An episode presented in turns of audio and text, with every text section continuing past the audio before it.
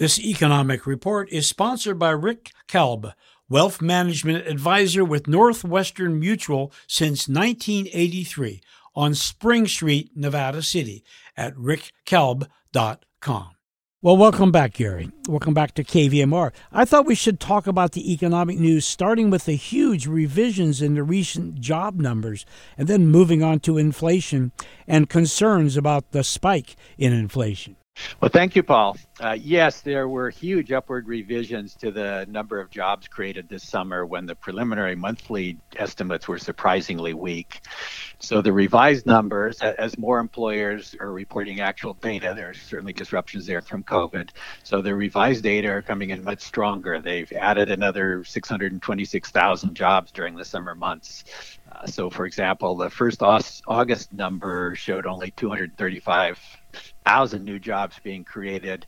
After the more complete August data were reported two months later, the, the increase was uh, more than double that at 483,000 jobs in the month. So that's much more, much better news uh, for the labor markets and um, for job seekers. So you know, you know, we're still down a few million jobs from the pre-COVID days in early 2020. Um, but that's you know basically much better news coming from the labor markets, and will will suggest the economy will will be reporting faster growth in the first uh, for the summer.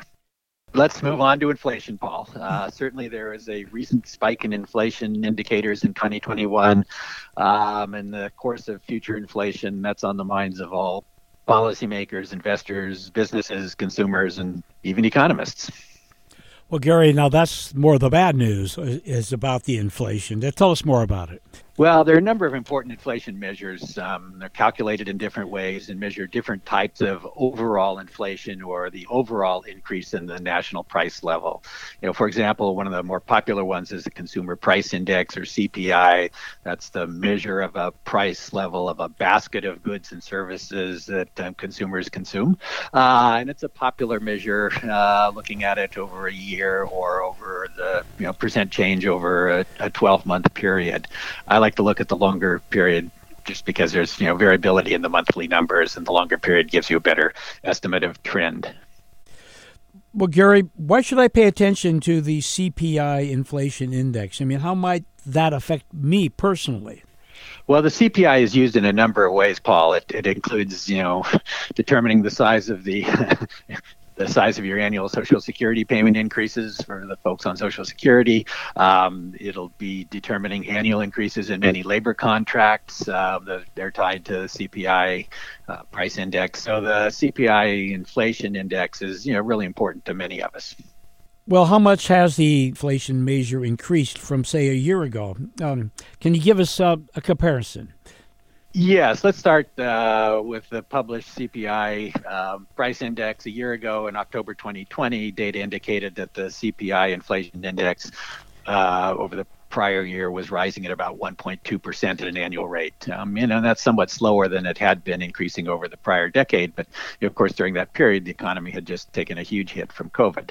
Um, however, as the economy started to rebound and expanded rapidly from the you know COVID pandemic and recession, the, the problems started arising post COVID, and the CPI inflation numbers began to soar. We had rapid expansion in the economy, or these parts of the economy, shifts in spending away from the service sector towards uh, more manufactured goods um, and shortages there, uh, worsening supply chain disruptions uh, caused by COVID, you know, labor shortages and rising wages, and all of those sorts of things are then adding to at least the short term inflation pressures. Well, just how much higher are the CPI inflation uh, numbers over the past 12 months? Okay, well, as, as the CPI has spiked this year, by June it was increasing um, at a 5.3% annual rate over the prior 12 months. And then when the October numbers came in, it had climbed to uh, 6.2% over the prior 12 months. So that's, you know, much higher. And that 6% obviously sent shockwaves through the economy and it raised questions about whether the spike was temporary, arising from the COVID disruptions, or whether it was the beginning of a longer term increase in inflation expectations and, and inflation. But there seems to be a debate going on right now as to whether the spike in inflation is temporary or permanent. Good question. Yes, absolutely. If the inflation is caused by the temporary supply chain disruptions and labor shortages, then we might expect that the economy will return to more normal operation as the temporary disruptions and shortages ease and you know, inflation pressures you know, going forward should weaken. Um, on the other hand, you know, if the pandemic should worsen or continues and the disruptions continue longer, and you know, the longer a four or five or six percent inflation persists, the more businesses and workers and consumers and investors will start expecting, you know, inflation or inflation expectations to continue, and they'll start building in higher inflation expectations to protect them against the loss of purchasing power caused by a, a higher, you know, overall inflation rate. Uh, just uh, if, from my viewpoint, higher infl- inflation is the same as a smaller paycheck. yes, it, it reduces the purchasing power of your paycheck, Paul. Exactly. Okay, Gary, a number of Federal Reserve policymakers have indicated they expect the spike in inflation to be temporary. Tell us about that. Yes, Fed Chair Jay Powell, for example, has uh, noted in comments that he expected this to be a temporary spike in inflation that you know won't continue uh, too long, um, and he expects that inflation numbers will fall back closer to the Fed's two percent goal. You know, we could look at the September um, Fed policymakers projections, and they'll be doing another one in December uh, for their preferred inflation index, which is called the Personal Consumption uh, Price Index, and they they uh, were projecting, you know, that it would fall to the 2.2 percent range in 2021 and 2022. But right now, it's it's up uh, just above, you know, four four percent, 4.2 percent, and I think in the last September numbers, it was at 4.4% at an annual rate over the past 12 months. So, you know, again, both of these indexes are, are well above the Fed's 2% inflation goal. Yeah, that was my next question. That's uh, double the inflation goal of 2%. Is this a concern for the Fed?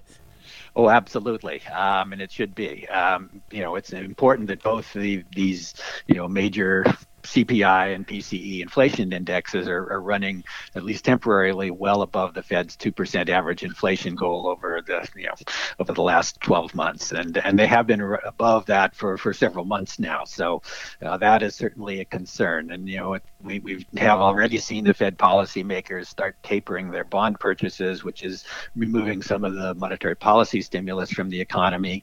Um, you know, if the Fed decides that the inflation spike is rising too high or lasting too long or, or both, then I would certainly expect the Fed policymakers to start removing their monetary policy stimulus, including you know, at some point um, raising short-term interest rates.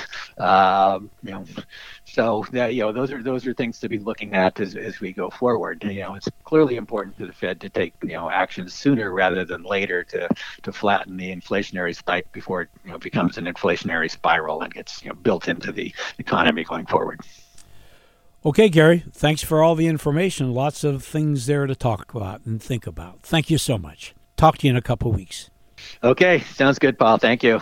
Gary Zimmerman is a retired senior economist for the San Francisco Reserve in San Francisco and currently is a visiting professor at the Vienna University of Economics and Business in Austria, where he teaches courses in economics and finance.